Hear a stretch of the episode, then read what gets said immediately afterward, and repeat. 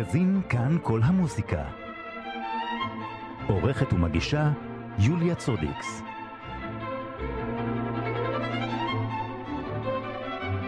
ערב טוב לכם, מאזיני כאן כל המוזיקה, את התוכנית מגזין, עורכת ומגישה יוליה צודקס, בהפקה אמיר ארניה. אייזיק סטרן, אומן דגול, כנר גדול, נולד לפני 100 שנה בדיוק, ב-21 ביולי 1920, בעיירה קרמנץ, היום אוקראינה, ואיתנו יוסי שיפמן, עמיתנו, שלום. שלום, שלום, יוליה. אז מה היה הדבר המיוחד של, תראי, של אייזיק סטרן? אני צריך להגיד עם סוד קטן שהוא היה הבוס שלי תקופה מסוימת. כשניהלתי את קרן תרבות אמריקה ישראל בשנות ה-80, הוא היה נשיא הקרן, אז הוא גם היה, הוא היה לפניו, הוא היה כן, הרבה שנים קודם, אבל הוא היה... מה המיוחד?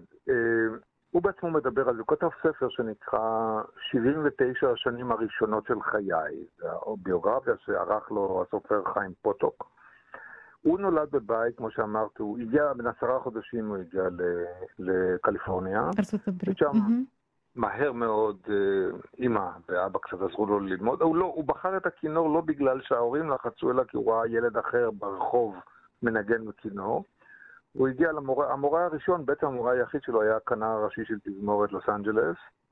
ובגיל, הוא בעצמו מספר, בעשר וחצי הוא פתאום התחיל להבין שיש לו מה להגיד במוזיקה. ואז התקדם, 13, 13 הוא כבר נתן רסיטל ראשון בניו יורק, ובן 17 נתן רסיטל ראשון בקרנגי הול, ומכאן הקריירה מתחילה. אבל מהצד השני, המשפחה הזאת הייתה אמנם משפחה יהודית, אבל לא, חוץ מארוחות חג, שום דבר אחר. לא הלכו לבית כנסת, לא התפללו, לא... שום, זאת אומרת, היו חיים יהודים חילוניים רגילים לצורך העניין הזה. ואז מגיעה מלחמת העולם השנייה, וב-48' מוקמת כאן מדינה. וזה תפס הרבה מאוד יהודים, וגם את אייזק. הוא אומר את זה, הוא בעצמו אמר את זה בכמה וכמה רעיונות. העובדה של היהודים, יש מדינה שם, אני צריך להיות כאן. עכשיו, הוא לא, כמובן שהוא לא המוזיקאי היחיד שחשב שהוא צריך להיות כאן. לפניו היה הוברמן שהקים את הפילהרמונית, ולפניו היה בני ברנסטיין שהגיע לכאן ועבד עם התסבוכת הפילהרמונית המון המון שנים בפונקציה. אבל אייזק היה, הדמות שלו הוא לא רק של מוזיקאי, הוא גם איש שעושה דברים. אז הוא מגיע לכאן, בעיקור ראשון, 1949, יש לו קונצרט באולם הבימה. הוא מנגן שלושה קונצרטים מכינור ברצף. שנה אחרי זה הוא בא כבר כאורח מסודר של הפילהרמונית, וכאן, וכאן כאן כבר מגיע הסיפור האישי, גם כן, הוא כבר היה גרוש, גרוש צעיר, והוא פוגש כאן את מי שתהיה אשתו למשך 43 שנים, ורה, mm-hmm. שהגיעה מאמריקה כי היא רצתה לעלות לארץ, אבל איכשהו הוא בא לכאן, הם נפגשו ברסיטל שהיה לו בירושלים עם פסנתרן אלכסנדר זקין, ואחרי הרסיטל הייתה קבלת פנים, והיא נכנסה לקבלת הפנים שלושה שבועות אחרי זה העולה החדשה חוזרת עם אייזק סטרן לאמריקה והם מתחתנים. אז, אז יש לו כאן. דבר שני, שהוא התאהב, זה הוא התאהב בישראל. הוא התאהב בישראל בצורה שאפילו קשה להעלות על הדעת. אני מתחיל לחשוב, הוא היה מגיע לכאן כל שנה. הוא ניגן ושמע, הוא בעיקר שמע צעירים. הוא שמע צעירים, בשלב מסוים הוא נפגש עם משה שרת. שהיה אז כבר, או שהוא היה ראש ממשלה או שהוא היה שר חוץ, והוא מדבר איתו על התוכנית שצריך לתת אה, סטיפנדיות, מלגות, לאנשים שלומדים מוזיקה. וב-1955 הוא עדיין לא בתפקיד רשמי.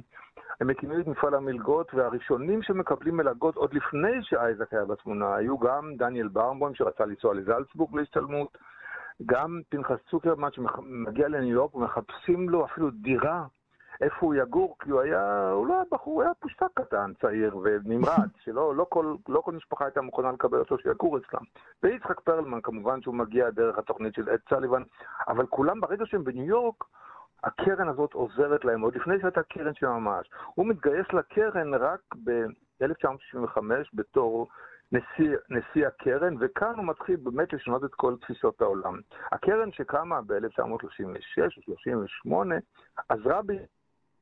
בהתחלה למוסדות. הוא אומר, לא, אנחנו למוסדות כבר לא כל כך צריכים לעזור, יש מדינה שהיא תעזור למוסדות, נעזור להם כמה ש... נעזור לפרויקטים, נשקיע המון במלגות. מכאן ואילך באמת הדברים משתנים, הוא מתחיל לעשות מכאן ואילך באמת דורות של מוזיקאים. זאת אומרת, המעורבות שלו, אני, אני עצמי, כשהוא היה, כמו שאמרתי, הבוס שלי, הלכתי איתו לפגישות אצל נשיא המדינה, אצל שר החינוך, כדי לדבר על החשיבות של הדברים שהוא עושה. אני חושב על הממשלה שיש לנו היום, אני חושב שאף אחד לא היה רוצה לשמוע שם כמו אייזק סטרן שמגיע לדלת כן. שלו. לדבר איתו? מה פתאום. ואז הוא מגיע והוא עושה דברים, והוא מתערב, ב, ב, המעורבות שלו היא כל כך גדולה שלא לא, לא נספיק. למשל, דוגמה, הוא מגלה את עולם המוזיקה האירופית כשהוא פוגש את פבלו קזלס בפראד. למה פבלו קזלס בפראד, שהיא בדרום צרפת על גבול ספרד? כי פבלו קזלס, מגדולי המוזיקאים של המאה ה-20, עשה לעצמו נדר, הוא לא יופיע במולדתו בספרד כל זמן שפרנקו בחיים. אז הוא מקים mm-hmm. פסטיבל על הגבול של ספרד כאילו להרגיז את הספרדים. הוא מסכן, לא הצליח לחיות עד שפרנקו עזב את השלטון, אבל אייזק סטרן וחברים מתגייסים ועוזרים לקזלס להקים, להפוך את הפסטיבל הזה בפראד למשהו גדול בינלאומי עם חשובי המוזיקאים. ואז כשהם כולם חברים טובים, ב-1961, כשמקימים בישראל את פסטיבל ישראל, שקיים עד עצם היום הזה, השנה הראשונה, מי מופיע בשנה הראשונה בקיסריה, בירושלים? אייזק סטרן, פבלו קזלס, סשה שניידר, כל השמות האלה מגיעים כן. לכאן. יותר מזה. עשר שנים קודם הוא ניסה להקים, הוא לא כל כך היה חזק עם מוזיקה קאמרית, אבל הוא ניסה להקים טריו יחד עם יוז'ין איסטומין ולני רוז. צ'לו ופסנתר וצ'לו. זה לא עבד כל כך, ואז הם עושים חזרה, זה מתחיל לעבוד. איפה הפרמיירה של הצ'לו, השלישייה החדשה? בפסטיבל ישראל ב-1961. כלומר, הוא כבר קושר את ישראל לקריירה שלו. זאת אומרת, זה הופך. ואז, בשל... כעבור כמה שנים מחליט, יחד עם טדי קולק, שהקרן לא מספיק, צריך להקים מרכז למוזיקה. התרבות של master classes לא הייתה קיימת בישראל, הייתה נדירה. הוא מגיע לקרן רוטשילד ליד הנדיב, מגייס כספים אצלם, הוא אישית הולך ומחפש את הכסף, זה לא, ש... זה לא שהוא מגייס צבא שלם, הוא דופקים, אומרים לו בדלת אין כסף, הוא הולך לדלת אחרת. וטדי קולק חבר שלו, הם גם אוהבים לאכול טוב, גם אוהבים לעשן סיגרים וגם אוהבים דברים אחרים, והשניים האלה מקימים את המרכז למוזיקה. ב-1973, עוד לפני שהמרכז קם, הוא עושה קונצרט עם בחן, אפשר לראות את זה ביוטיוב. בחן שהוא מאוד קרוב למרכז המוזיקה בירושלים, ושם שוב אנחנו רואים את קזלס ואת שניידר ואחר כך אחרים, ושם אנחנו כבר מתחילים לראות את כל, ה, את כל הצעירים, גם העולים החדשים שהגיעו מרוסיה אז, וגם את הצעירים שנולדו פה, שלאט לאט הם מתחילים להופיע איתו. ואז הוא גם איתם גם במוזיקה קאמרית, גם בקונצרטים, ושוב, זה מתגלגל, וזה קיים, וזה זורם, והוא מגיע לכאן, הוא לוקח אותם, הוא לוקח למשל את צביקה פלסר להופיע בקרנגי הול. אם אמרתי קרנגי הול, גם זה סיפור של אייזק סטרן.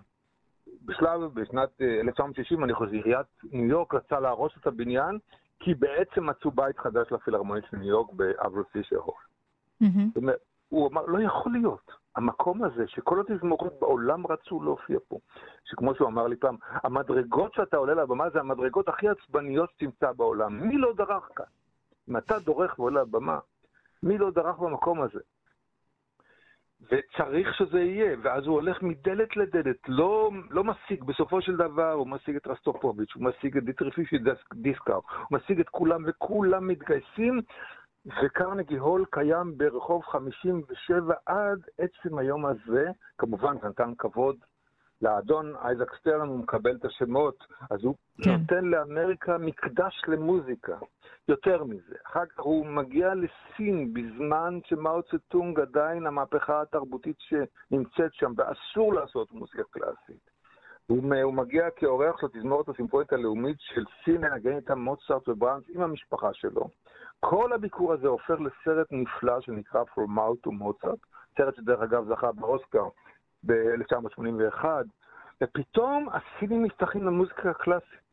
זאת אומרת, אחר כך הוא כבר היה אורח של, הנה, הסינים מנגנים מוזיקה, אנחנו כבר יודעים היום מה קורה בסין, כן. אבל ההתחלה, ההתחלה הייתה שם. זאת אומרת, בכל מקום, אז גם ישראל, גם סין, גם בשלב מסוים אה, מריל סטריפ עושה סרט על מורה בהרלם, שמלמד את הילדים השחורים מוזיקה, סרט שנקרא Music from the Heart, או מנגינה מהלב קראו לו בארץ.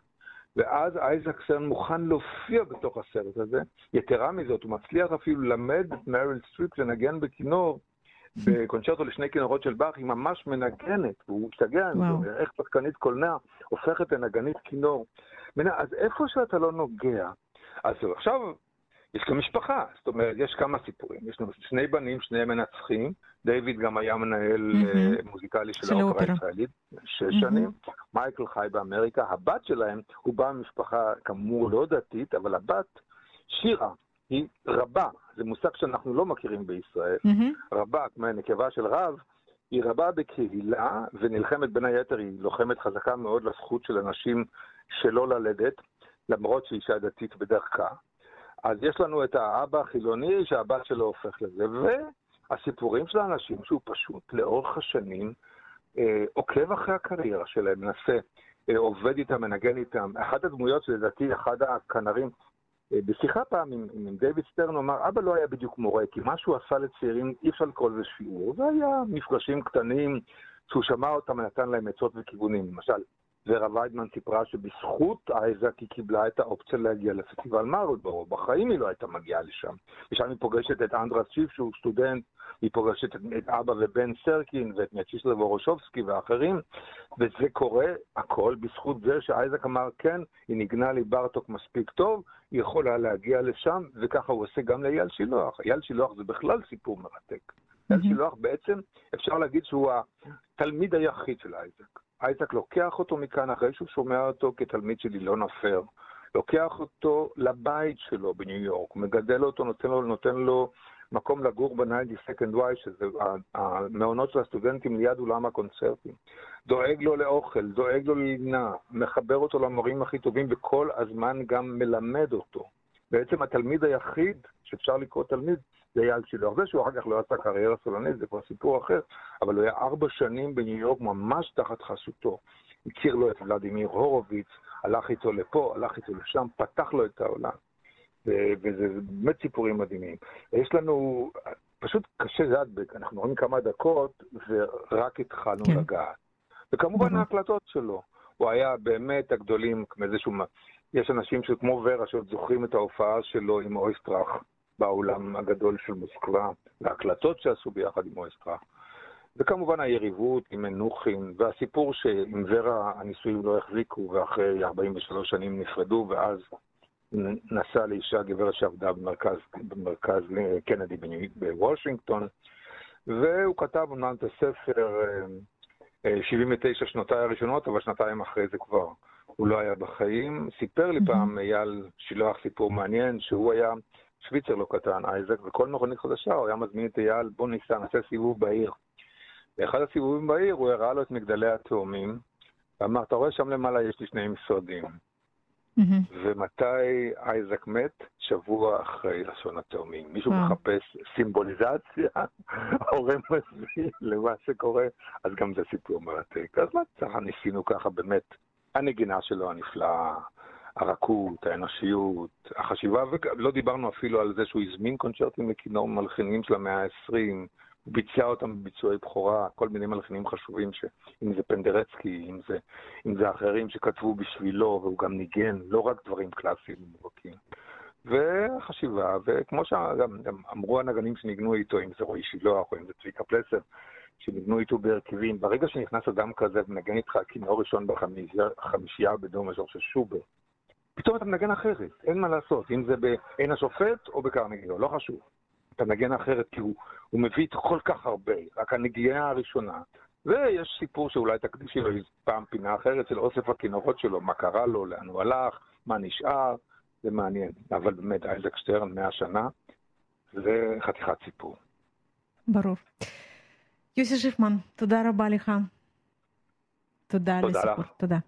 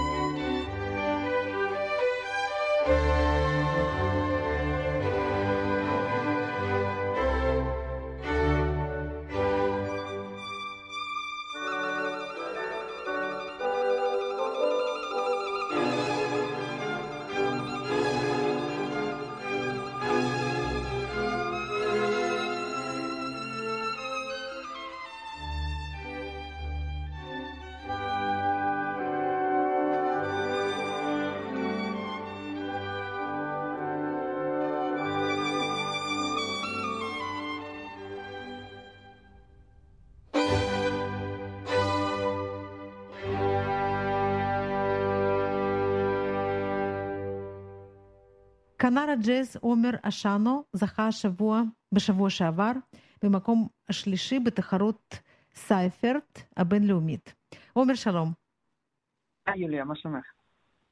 בסדר, ברכות חמות על קבלת הפרס. תודה רבה. אז איך הייתה התחרות? אמ, טוב, התחרות הייתה באמת חוויה מאוד מאוד אה, חדשה, גם, גם מבחינת הנגנים מבחינתי וגם מבחינת ההפקה של התחרות. אמ, זאת הפעם הראשונה, זאת הפעם הרביעית שהתחרות הזאת מתקיימת אה, בפולין, mm-hmm. והשנה בעקבות המצב אה, החליטו באמת להפוך את זה למתכונת אונליין. אמ, אז אני חושב שזה אפילו, ה... יכול להיות שזה אפילו התחרות אה, מוזיקה, תחרות נגינה בינלאומית הראשונה שמתקיימת במתכונת כזאת. אמ, אז באמת זה היה, זה היה מאוד מרגש, על אף, mm-hmm. על אף שאתה מנגן מול מסך ומול אה, עוד איזה איש שידור שעוזר לך.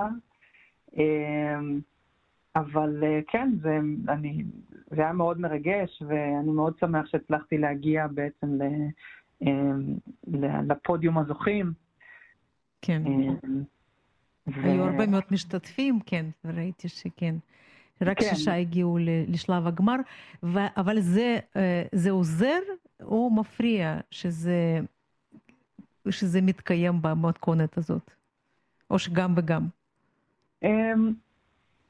תראי, זה מצד אחד, סף ההתרגשות הוא לא אותו סף התרגשות, אני מאמין. Mm-hmm. בהשוואה לנגן על במה גדולה במדינה זרה עם אה, הרכב שאתה פחות מכיר מול צוות שופטים ו- וקהל גדול. אה, בדרך כלל זו תחרות שמתקיימת באיזשהו אולם מאוד מאוד גדול בקרקוב, אה, ומגיעים, מגיעים, יש מאות צופים בקהל והצוות שופטים, והמעמד, אני בטוח, הוא הרבה יותר מלחיץ ומרגש, והעובדה שיכולתי לנגן את זה באיזשהו סטודיו קטן במושב ליד איפה שאני, איפה שההורים שלי גרים. זה משהו ש, שהפך את זה, אני חושב, לקצת, זאת אומרת, טיפה יותר פוקוס. אפילו שיש התרגשות, עדיין יש התרגשות, כן. אבל, אבל, אה, אבל יש קצת יותר יכולת אה, לפוקוס. עוד עניין זה שחלק מהקטעים נשלחו מראש, זאת אומרת, הקלטנו, הקלטנו וידאוים, אה, אה, ואודיו באיכות גבוהה לכבוד התחרות, אה, וזה נתן לנו את האפשרות בעצם לבחור את ה take הכי טוב שלנו ולשלוח uh-huh. להם לצוות השופטים. בעצם בכל כן. שלב היו שני, שני קטעים מצולמים מראש, וקטע אחד שממש מנוגן ב live stream. ב live. Mm-hmm. כן. כן. אז מבחינה מסוימת זה, זה, לי זה נתן את התחושה ש... שיכולתי להציג את מירב הפוטנציאל שלי בצורה טובה יותר, מאשר אם הייתי מנגן באמת על במה גדולה וכל ההתרגשות משפיעה לך על הנגינה מן הסתם. ו... כן. כן. מעניין, זה באמת מתכונת אה, מעניינת כן, לתחרות. שמעתי על תחרויות שהשופטים אה, שופטים מרחוק, אבל אה, זה שהכל מתנהל מרחוק בעצם, זה, זה באמת התופעות של, של הזמן שלנו. אה, וזאת תחרות בינלאומית, כמו שאמרנו, והיא יוקרתית. זאת אומרת, אתה קיבלת עכשיו מקום שלישי, זה גם פרס כספי, זה נותן גם קצת חשיפה ו, ותוכל להתקדם בקריירה שלך כן, בעקבות זה. אמ, כן, אמ, בעצם עיקר, עיקר העניין שהיה חשוב לי בהשתתפות בתחרות, בתחרות הזאת, זה היה הקשר הזה שנוצר עם העמותה, עם עמותת סייפרט, אמ, שהיא איזושהי עמותה לקידום כינור ג'אז למעשה בפולין. Mm-hmm. זו עמותה שקרויה על שם זביגני סייפרט, אמ, שהוא היה כנר ג'אז פולני שהיה פעיל בשנות ה-70-80 בפולין וגם בארצות הברית. אמ, באמת כנר אדיר ופורץ דרך שבאופן טרגי נפטר מסרטן כשהוא היה בן 32, אחרי קריירה די קצרה. Mm-hmm. אבל קריירה קצרה ומצליחה. והעמותה הזאת שהוקמה בין היתר על, על ידי uh, הצאצאים שלו, um, וזו עמותה שהיא היא, היא מקיימת לכל אורך השנה uh, פעילות שמקדמת כינור ג'אז, בין אם זה כיתות אומן שנערכות באירופה והופעות, והזמנה של באמת של uh, זוכי התחרות uh, להופעות בפולין ובאירופה. Um, וזה הדבר העיקרי מבחינתי. הכסף מן הסתם זה גם אחלה, אחלה צ'ופר. כן. אבל, אה, אבל זה, עיקר ה, זה עיקר העניין, ואני באמת מקווה ש, שמכאן והלאה ייווצר איזשהו, איזשהו קשר עם, אה, עם העמותה הזאת, ש, ש, שיוכל mm-hmm. לעזור, לעזור לי להפיץ את המוזיקה שלי לעוד אנשים, ו, ולהמשיך לקדם את העניין הזה של כינור ג'אז בכלל, שזה תחום מאוד מאוד אה, אה, נדיר עדיין כן. בימינו. נכון. אה, איך, איך אתה הגעת לתחום הזה? אתה בן 27, אני מבינה, כן? כן. Mm-hmm. התחלתי לנגן כינור בגיל 6, אמ, קלאסי מן הסתם, למדתי בארץ. כן. אמ, עכשיו, בסביבות גיל 13 היה לי איזשהו משבר עם, ה, עם הכינור ועם מוזיקה קלאסית ועם, ה, ועם האסכולה הקלאסית הנוקשה. אמ, ובתקופה הזאת גם התחלתי לנגן גיטרה. ודרך הגיטרה נחשפתי בעצם לאיתור, למוזיקה ג'אז, לבלוז, אה, לרוק. ואחרי, כמה, ואחרי בעצם שנתיים שבהן ניגנתי רק גיטרה, החלטתי שבא לי לחזור לכינור ובא לי לנסות לנגן את הדברים האלה שלמדתי על גיטרה, בא לי לנסות להמיר את זה לכינור, אבל באותה mm-hmm. תקופה לא רציתי לחזור ללמוד בצורה מסודרת עם, עם מורה לכינור, כי ידעתי שלא היה שום מורה שמלמד ג'אז, כינור ג'אז בארץ, ועדיין אני לא חושב שאין אין, אין אף מורה, מורה בארץ לכינור ג'אז. ו... וכן, התחלתי בצורה עצמאית, פשוט להעביר את הידע על איתור ועל ג'אז ש... שלמדתי דרך הגיטרה, התחלתי להעביר את זה בצורה עצמאית לכינור. אמ, ומשם זה המשיך להתפתח. באיזשהו שלב גם חזרתי ללמוד, אחרי כשנה חזרתי ללמוד כינור קלאסי, כי, כי ידעתי שאני צריך את, ה... את התמיכה הזאת של איזשהו מורה קלאסי ב... באספקט הטכני של הנגינה, כי הרגשתי שהטכניקה שלי היא עדיין, עדיין חלודה ואני צריך מישהו שיעזור לי עם זה. Mm-hmm. אז בעצם חזרתי גם, חזרתי גם לקלאסי, ואחרי זה גם ניגשתי לרסיטל קלאסי, והתקבלתי, שירתתי כמוזיקאי מצטיין בצה"ל בתחום הקלאסי, אבל לכל אורך הדרך המשכתי לנגן ג'אז. אמ, ובסביבות גיל 19 החלטתי באמת שזה העניין שלי, זה, ה, זה מה שאני באמת רוצה לעשות בו קריירה, זה, זה הכינור ג'אז. אמ, ובתחום הזה גם הרגשתי שאני הכי באמת מצליח לבטא את עצמי בצורה הכי כנה. כן. ואז ניו יורק, כן, נכון? כן, אז כן, סיימתי, סיימתי את השירות הצבאי, אמ, והחלטתי לעבור ללמוד אה, ג'אז בתל אביב, בתוכנית של הקונסרבטוריון הישראלי למוזיקה, אמ, שזו תוכנית אקדמית בשיתוף עם ה-New School בניו יורק. אמ, באותו שלב עדיין לא ידעתי 100%, לא אמרתי לעצמי, אני עובר לניו יורק, אבל זה היה מין איזושהי אופציה כזאתי. אמ, ואז עברו שנתיים, סיימתי את, את הלימודים של השנתיים בארץ, ובעצם הגענו לשלב האודישנים לקבלת מלגה ללימודים בניו יורק. אמ, בשלב הזה הבנתי שאני רוצה לעבור לניו יורק, אבל זה באמת תלוי ב... בהאם אני אקבל מלגה מספיק גדולה או לא. אמ, בסופו של דבר עשיתי את הבחינות, באמת קיבלתי מלגה מספיק גדולה שאפשרה לי להמשיך את הלימודים בניו יורק, ו... וכן, עברתי לניו יורק וסיימתי שם את הלימודים בהצטיינות בבית ספר ה-New School, אמ, והמשכתי עוד, עוד שנתיים, בעצם סך הכל הייתי ארבע שנים בניו יורק. Uh-huh. קיבלתי את הוויזת אמן שלי לא מזמן, ממש חודש לפני, לפני שברחתי כן. לפה. אמ, וכן, תכננתי ביקור בארץ, הגיעה קורונה, הבנתי... והוא התארך, כן. כן, הבנתי שהעניינים הולכים להיות מאוד מכוערים בניו יורק, עוד לפני שזה פגע mm-hmm. בה. אמ, אז אני ניסיתי לצאת משם בהקדם האפשרי, כי פחדתי ש... זאת אומרת, כל ההופעות שלי כבר התבטלו, היה לי טור שהתבטל, אמ, ואני רק פחדתי שאני, שיסגרו לי את הטיסות, או שיסגרו את הגבולות בארץ. אמ, אז רק רציתי לחזור, אה, לעלות על, ה, על הטיסה הכי מוקדמת, וממש בעניין של, של ארבעה ימים הקדמתי את הביקור שלי, שהיה מתוכנן לאפריל, הקדמתי אותו למרץ. אמ, וזהו, ועכשיו אה, פתאום אנחנו פה, ומי יודע מתי, מתי יוכל לחזור לשם, ואם יהיה למה לחזור בכלל. אה, ייקח הרבה זמן לתעשיית המוזיקה בכל העולם להתאושש כן, מכל כן. העניין הזה. אה, אנחנו האחרונים ש... אה, שנתאושש מזה. ברור. גם כן. שידאגו לכם, כן, אתם האחרונים לצערנו. כן, אבל אתה יודע, עכשיו אתה אולי הכנר הג'אז היחיד בארץ, מיותר פרסים ועם השכלה המתאימה. יכול להיות שאתה יכול, אה, אה, לא יודעת, פשוט לבנות איזשהו, אה, איזשהו אסכולה פה, כן. וגם לא, זה- להמשיך לצמוח כמובן, כן, בקריירה זה- שלך. זה לגמרי, כן, זה לגמרי יהיה חלום. אם... לא, לא חשבתי שאני אגיע לזה בשלב הזה, אבל אם, אם אני ברור. אוכל להתחיל לקדם, אה, באמת לקדם איזושהי קהילה של, של כינור ג'אז בארץ, כי אני יודע שיש פה ושם, אני פגשתי גם, אה, גם לפני שעברתי וגם עכשיו, אני פה ושם אני רואה איזה, איזה בחור או בחורה צעירים שמנגנים כינור ומנגנים קצת ג'אז ומתעניינים בזה.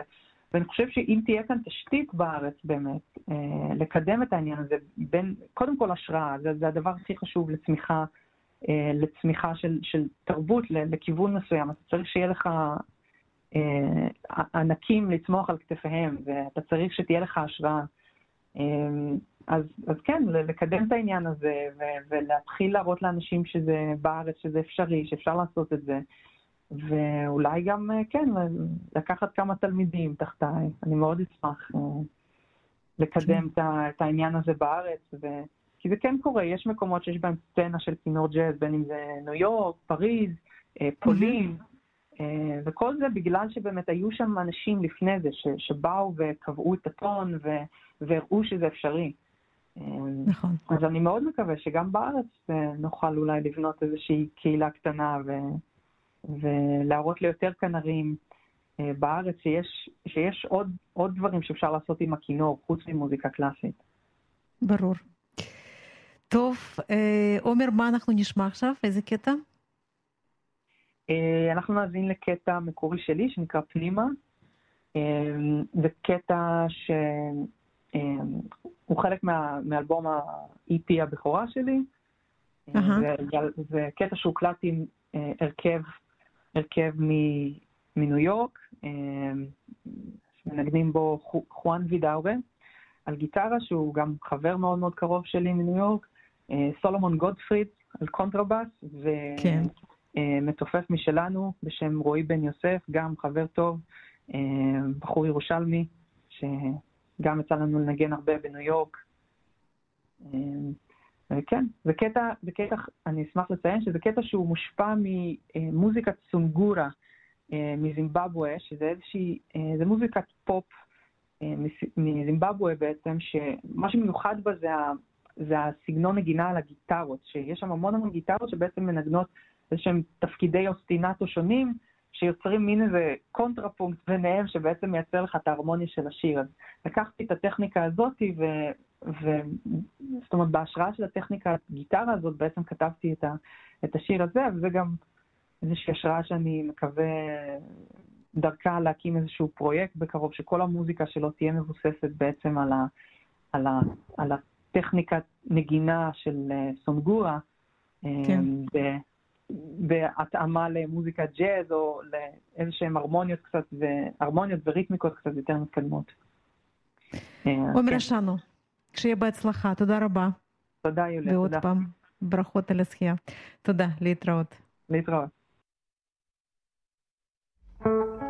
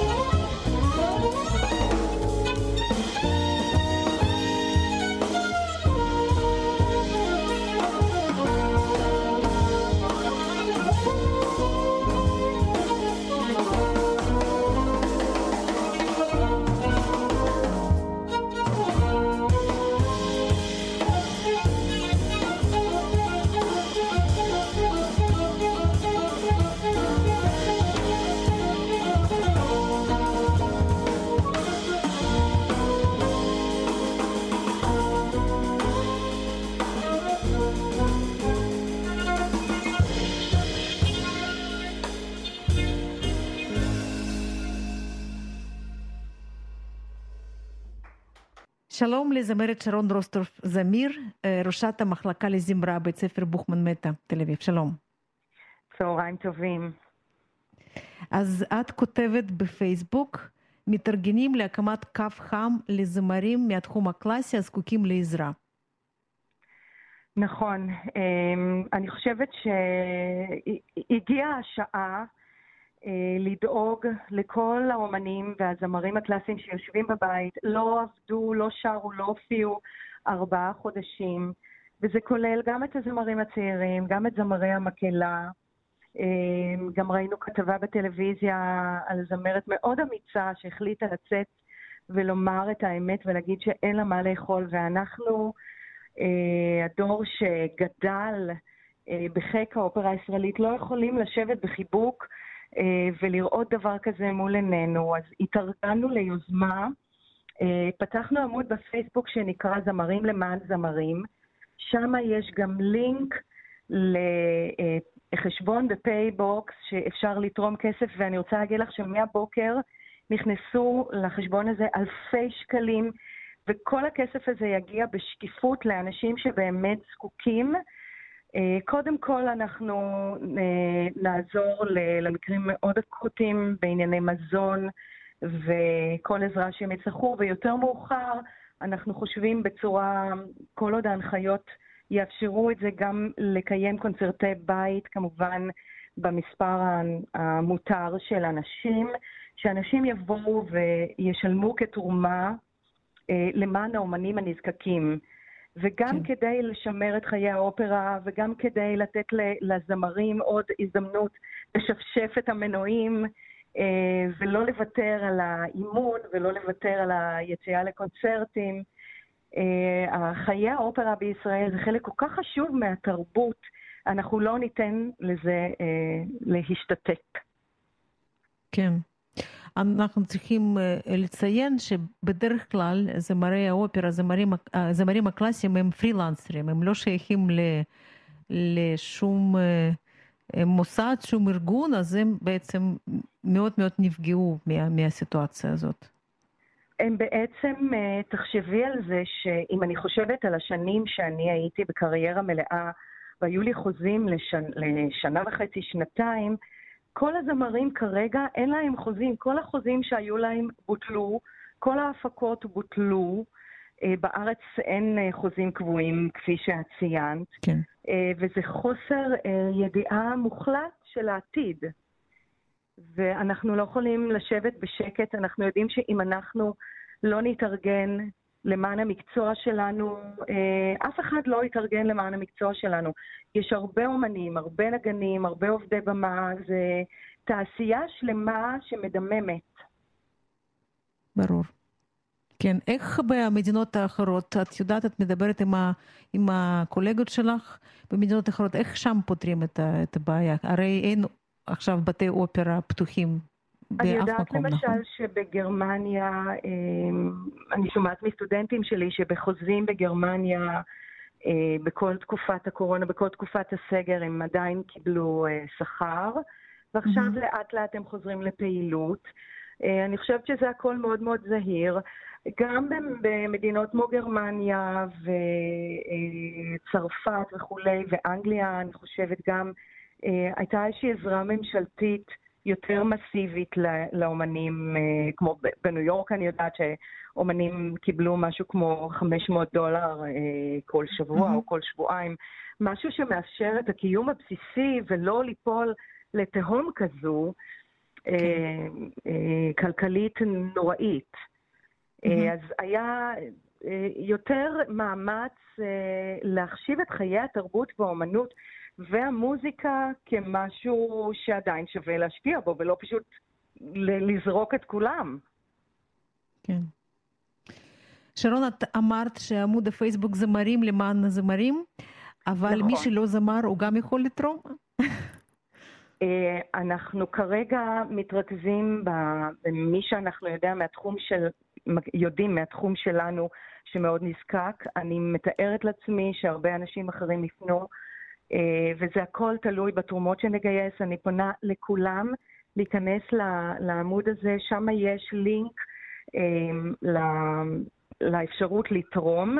אני רוצה גם להזכיר את אה, קרן רונן, שמהבוקר עובדת במאמצים מאוד מאוד חזקים כדי לתרום לנו ולתמוך בנו, ולהזכיר גם שאיתי בצוות אלון הררי, זמר מאוד ידוע, הוא ומפורסם, כן. ויותם כהן, גם זמר מפורסם שהקימו איתי ביחד את היוזמה הזאת, ותיכנסו לדף ותעזרו לנו להגיע לכל מי שצריך. אה, אני מקווה שבתחומים אחרים אנשים גם ירימו את הכפפה ו... ויעבדו במרץ, כי אנחנו, אנחנו חייבים לדאוג לעצמנו, אנחנו חייבים לדאוג לעתיד של כל הזמרים שקמים פה, שיהיו פה, וזמרים ברמה בינלאומית. אנחנו לא יכולים להרשות לעצמנו שאנשים יאבדו כאן מוטיבציה. ברור. כל הכבוד על היוזמה, שרון רוסטרוף זמיר, אני מאוד מודה לך. תודה. תודה רבה, תודה רבה על הרעיון. תודה. להתראות.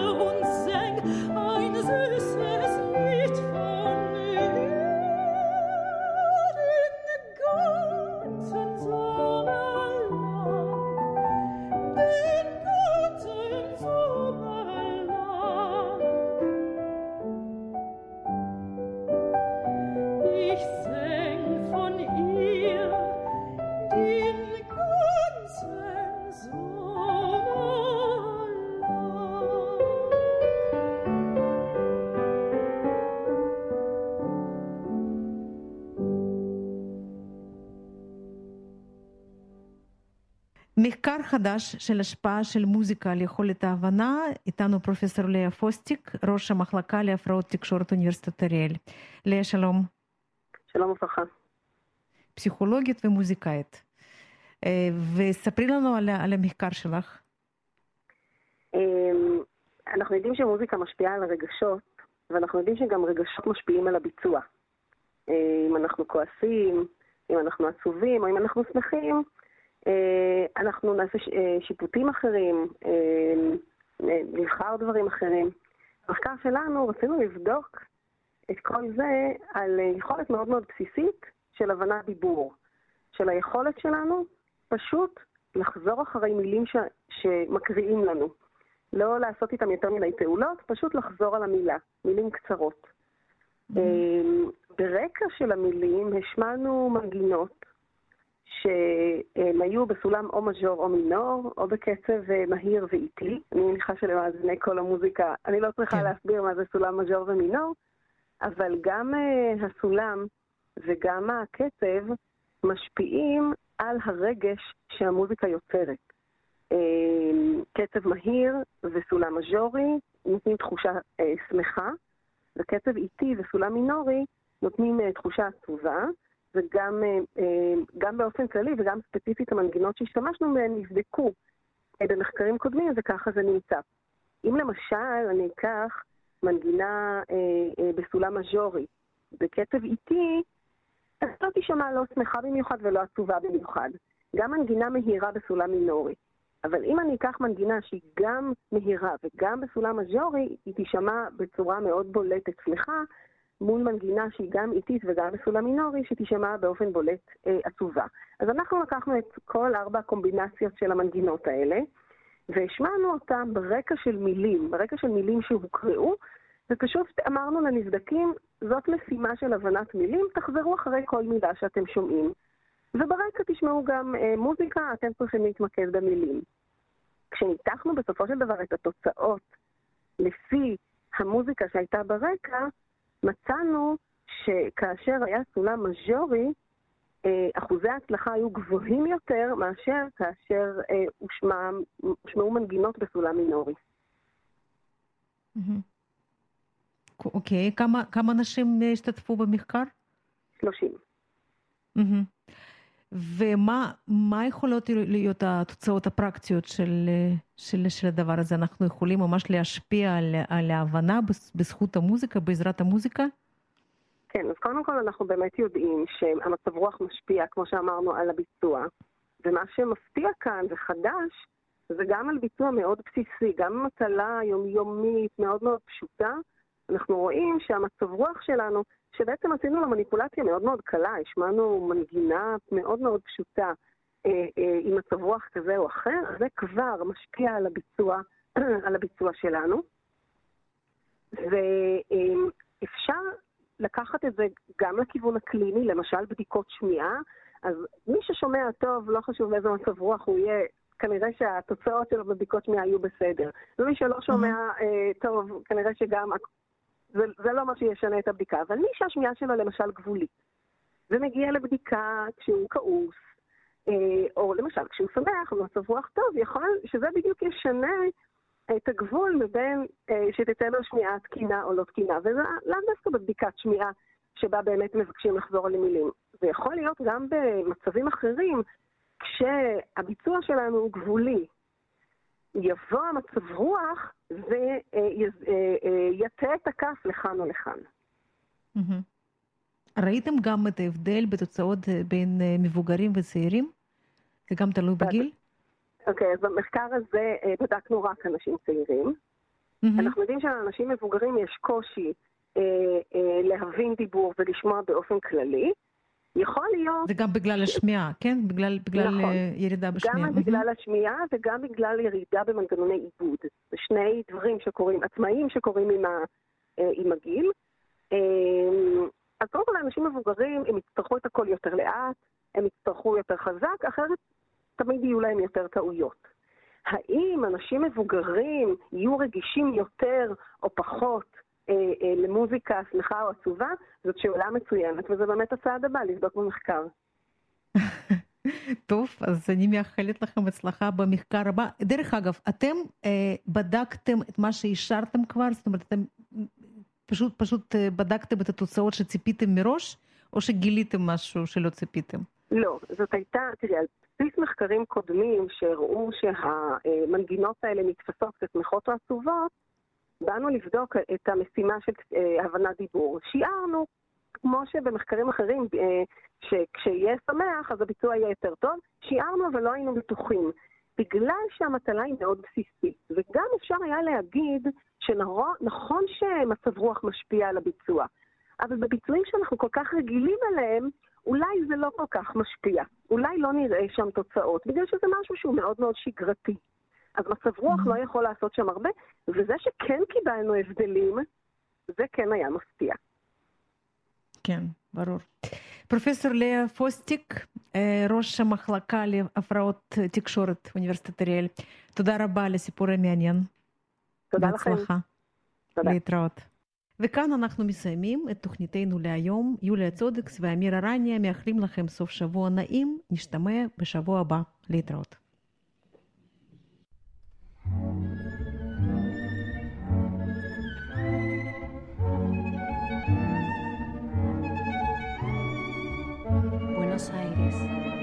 Abril de toda mi tristeza. Queridos árboles y amadas chimeneas que dan la sombra y dan la nube de mi barrio.